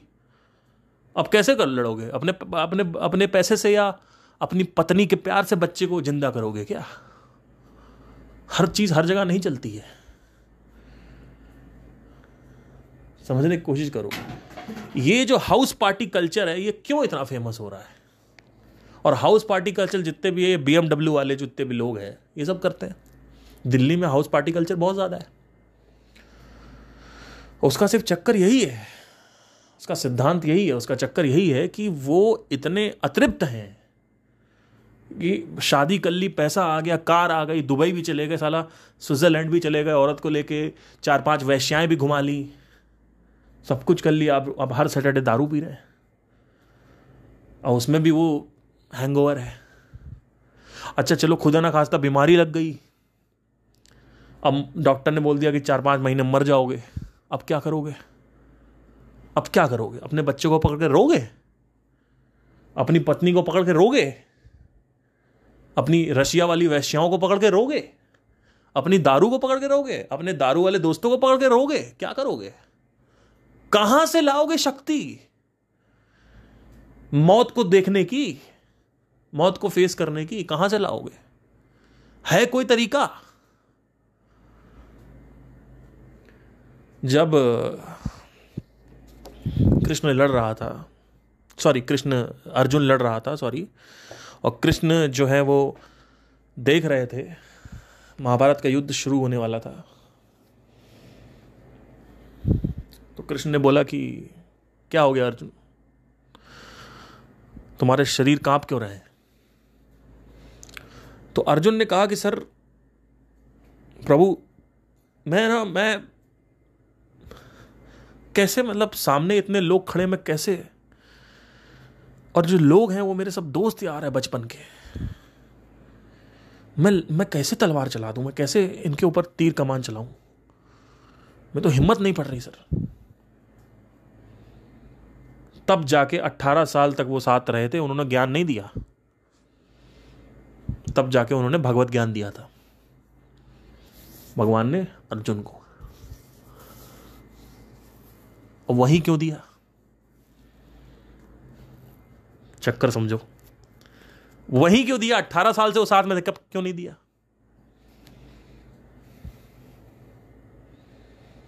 क्योंकि हर चीज़ की एक टाइमिंग होती है। जब मैं तेईस का हो गया था, तब मुझे समझ में आ चुका था कि दुनिया मार डालेगी मेरे को। ये दुनिया से बाहर निकलना है। उस वक्त मैं अपना संगीत भी कर रहा था, सब कुछ कर रहा था। तब मुझे समझ में आया था, तब मेरे को वो शक्ति मिली, वो ज्ञान मिला।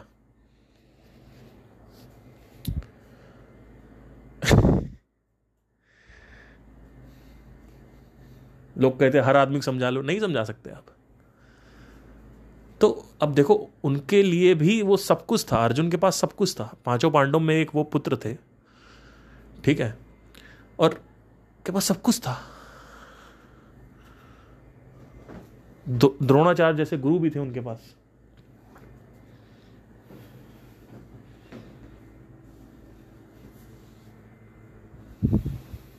लेकिन आत्मबल नहीं था, या एक झूठ के साथ जी रहे थे। जब दु, दुनिया की वास्तविकता का पता चला तब उनको पता चला कि अच्छा ये मेरा धर्म है करना और अब मुझे करना ही पड़ेगा क्योंकि अनफॉर्चुनेटली जो दोस्त यार है वो तो वैसे भी सामने खड़े हैं मेरे और मेरे से लड़ने के लिए खड़े हैं और मेरा जो मोह है उनके प्रति वो मेरे को रोक रहा है लेकिन मोह को मैंने अपने ज्ञान रूपी तलवार से काट दिया है। तो मोह खत्म हो गया, अर्जुन ने तलवार उठाई और मारना चालू कर दिया, सबको मार डाला।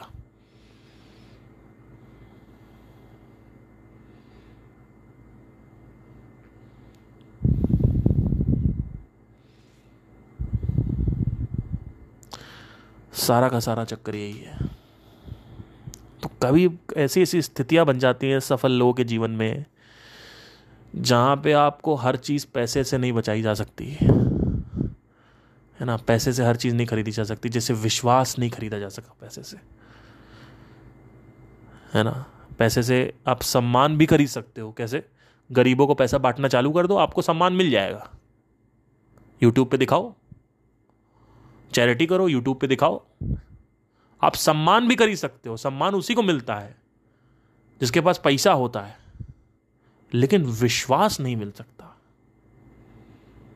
विश्वास बड़ी खतरनाक चीज़ है। एक बार आदमी ने तुमको समझ लिया ना कि तुम झूठे हो तो फिर आदमी वो कभी भी तुम पे श्रद्धा और फेथ कर ही नहीं सकता। एक बार आदमी ने समझ लिया तो। तो एक विश्वास है जो नहीं खरीदा जा सकता। बहुत सारी चीज़ें हैं। प्रेम नहीं खरीदा जा सकता है। तो पैसे से आप सोच रहे हो सब खरीद लोगे, उसके बाद आप बलचाली बन जाओगे। ये इंस्टीट्यूट खोल ली, वो इंस्टीट्यूट खोल लिया, यहाँ खोल लिया, देखो हम ये हैं, देखो वो है, हमने उखाड़ दिया, इतने यूपीएससी एस्पिरेंट निकाले हमने। क्या हो गया? यूनिवर्स की दृष्टि में कुछ नहीं है इसके सामने कुछ। आपको हर समय इस वास्तविकता के साथ जीना होता होगा कि मुझे, जो मेरे डिज़ायर है, वो कुछ नहीं है। जो भी मैंने कर दिया है, कुछ भी मैंने कर दिया, मैं देश आज़ाद करा दिया हूँ मंगल ग्रह पर खड़े होकर देखो, उन्नीस में देश आज़ाद कराया गया। इस दुनिया के लिए वो एक मरने और जीने की, इस देश के लिए मरने और जीने तक का था कि देश आज़ाद कराया, कई लोग फांसी में मरे, लेकिन एक कड़ुआ सच बोलूँगा, बुरा मत मानना। ब्रह्मांड को कोई फ़र्क नहीं पड़ता। मतलब it's like totally ruthless doesn't give a shit लड़की का बलात्कार हो डजन गिव अ शिट कोई मतलब नहीं है। तीन तीन साल चार चार साल पाँच पाँच साल लड़की कोई मतलब नहीं। अगर आप इस एक, एक जो रूथ है रूथलेस जो है ना ये साइड जो नेचर का अगर आप वो देखोगे तो।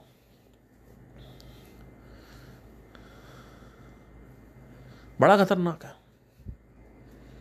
ये पूरा का पूरा जो गेम है बड़ा खतरनाक है। आपने देश आज़ाद करा लिया, लेकिन वो चढ़ गई अगर आपके सर पे। दिक्कत है। वो ज़रूरी था, और मेरी इज़्ज़त भी है सबके प्रति, जिन्होंने भी फ्रीडम फाइट किया है। लेकिन लेट से कि किसी ने किया होता, उसका नाम कुछ होता मतलब राहुल ने किया होता। कोई राहुल नाम का और उसके बाद वो ऊपर चढ़ गया कि मैंने देश आज़ाद कराया, मैंने देश आज़ाद कराया। ये, वो तब वहाँ पे ये ज्ञान देने की ज़रूरत है कि एक्चुअली में जितने, जित, जो तुम चढ़ रहे हो ऊपर, इसकी कोई मूल्यता नहीं है। लेकिन हाँ ऐसे नहीं है कि आपने भगत सिंह को जाके बोल दिया कि आपने कुछ नहीं किया। भाई साहब, ऐसे नहीं बोलना है। है ना? ऐसे थोड़ी बोलना होता है यार। मतलब ये जो ज्ञान है ना, ये जो, ये उसके लिए है जो, जैसे कि डिज़ायर से जब वो फुलफिलमेंट नहीं हो पा रही है। दूसरी चीज़ डिज़ायर का प्रेशर है आपकी तरफ़। ये वहाँ तक काम करता है।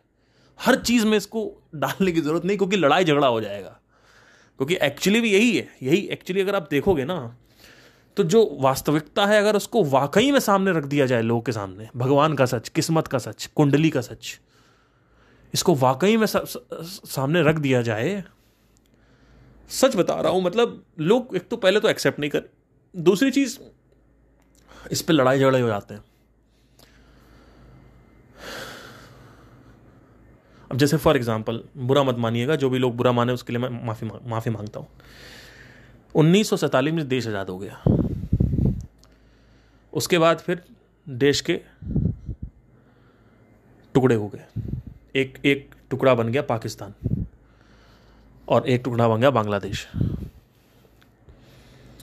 अब पाकिस्तान के लोग के अंदर एकदम से और हिंदुस्तान के लोग एकदम से एक मान्यता ने इतना ज़्यादा स्ट्रांग कर दिया कि उनको लगता है कि ये मेरा देश है, वो पराया देश है, वहाँ पे बम गिराओ, विस्फोट गिराओ, और इधर से हिंदुस्तान भी अपने, उसके अगेंस्ट में रिएक्ट मार रहा है, वो भी अपनी तरफ़, अपनी बाउंड्रीज को लेके और भारत माता को लेके कॉन्शियस है। लेकिन मेरी मेरी, मेरे बात का बुरा मत मानना, एक बात का बस सवाल का जवाब दे देना, क्या 1947 के बाद सच में पाकिस्तान भारत माता नहीं रह गई। क्या सच में बांग्लादेश भारत माता नहीं रह गया? आज़ाद होने के बाद। मतलब जस्ट बिकॉज़ कि हमने मान लिया और जोमेट्री डिसाइड कर ली और मैप निकाल दिए, नक्शे निकाल दिए, इसका मतलब पाकिस्तान की जो मिट्टी है वो भारत माता की मिट्टी नहीं है। और वो एक पराया देश हो गया है। वहाँ हम मिसाइलें गिराएँगे उसको, उस मिट्टी को बर्बाद करेंगे। और उस मिट्टी से हमसे कोई मतलब नहीं है। देख रहे हो क्या? ये चक्कर क्या है पूरा पूरा? खुद ही बना रहे हो और फिर खुद ही मान रहे हो और उसके बाद खुद ही टुकड़े कर रहे हो और फिर खुद नहीं मान रहे हो। और फिर उसको तुमने कह दिया कि हम इसको मतलब हमने इसको पता नहीं क्या भगवान बना दिया।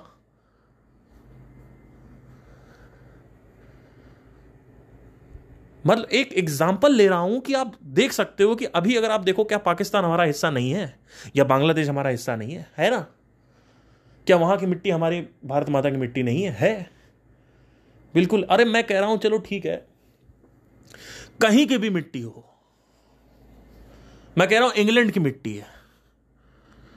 और वहाँ की मिट्टी, यहाँ की मिट्टी क्या दोनों में डिफरेंस है क्या? क्या वहाँ का दाल चावल उगा हुआ दाल चावल खाओगे तो मर जाओगे? और यहाँ का उगा हुआ दाल चावल खाओगे तो ज़िंदा रहोगे? क्या मतलब बना के रखा हुआ है दो लोगों ने? क्या कर दिया इसका? आप देख रहे हो वास्तविकता को कैसे छेड़ा, छेड़, छेड़खाड़, छेड़खानी करके एक अलग वास्तविकता क्रिएट की जाती है। एक वास्तविकता को जो एक्चुअली में भगवान ने ऑलरेडी बना के भेजी है, पूरे के पूरे प्लैनेट की, उसमें काट पीट के, लाइनें ड्रॉ करके एक अलग ही वास्तविकता और इमोशंस भी ऐसे हैं कि नाम आ गया ना भारत देश का तो लोग के आँखों आँखें, आँखों से पानी निकल आता है। और अगर पाकिस्तान का नाम आ गया तो गुस्सा आता है, और ब्रिटेन का नाम आ गया तो गुस्सा आता है। क्या हो रहा है? और एकदम सच मान रहे हैं। जो वास्तविकता है, उसको कैसे एक समाज, एक मनुष्य तोड़ मोड़ के अपनी वास्तविकता निकालता है उसमें से? आप देख रहे हो? क्या चक्कर चल रहा है ये?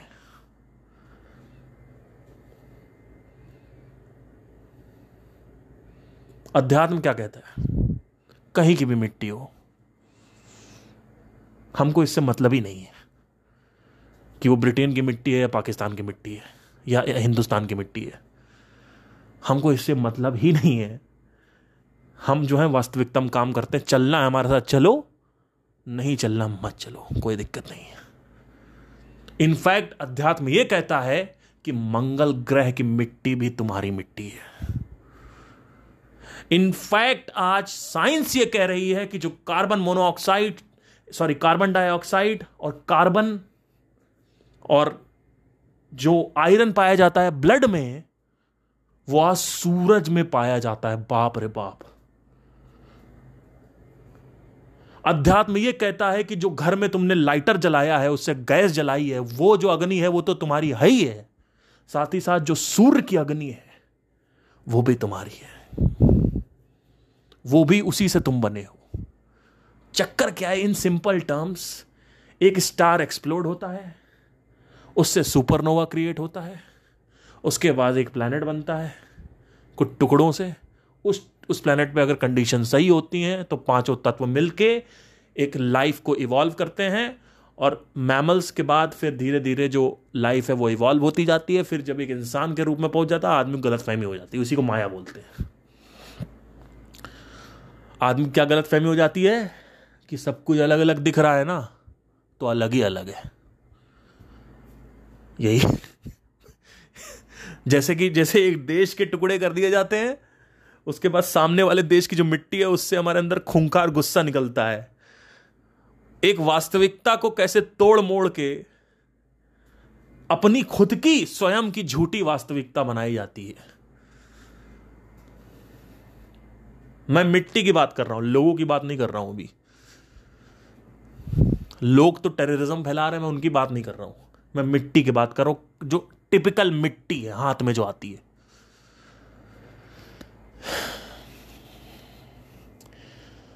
तो चक्कर क्या है?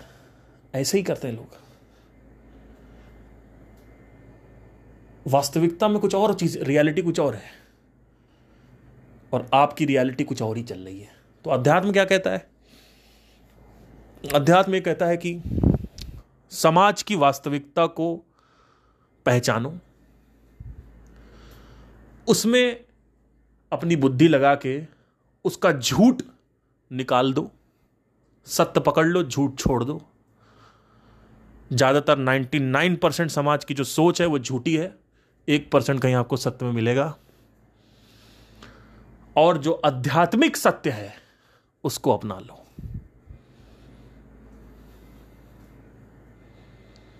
और जो समाज का सत्य है वो क्या है?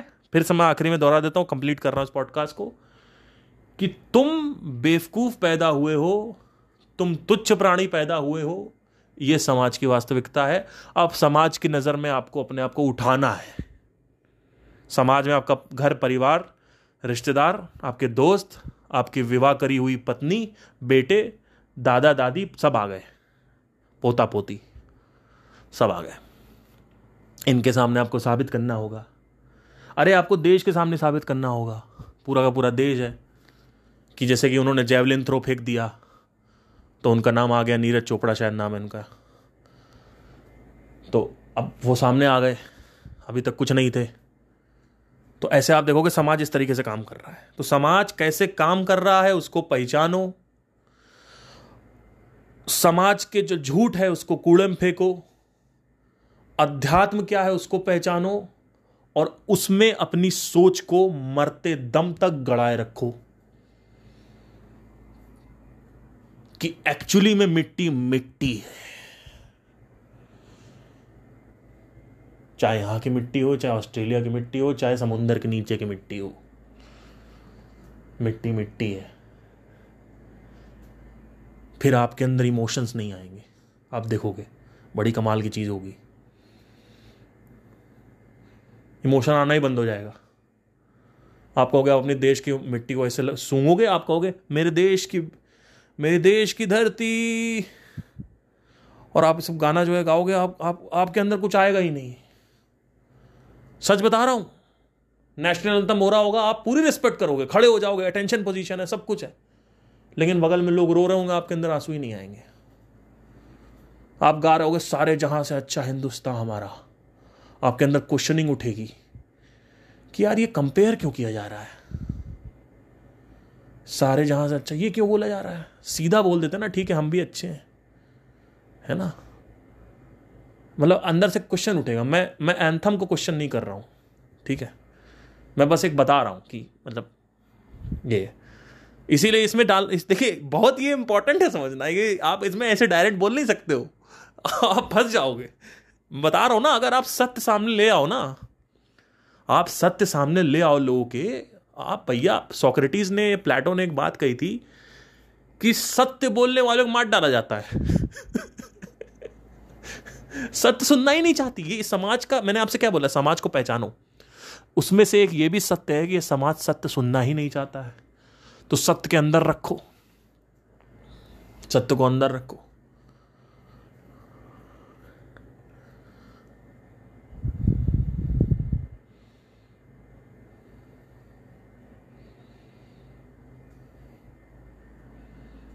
हैविंग सेट दैट लेट से अगर कभी कोई वॉर होता है और मुझे लड़ना पड़े या किसी को लड़ना पड़े तो हम लड़ भी जाएँगे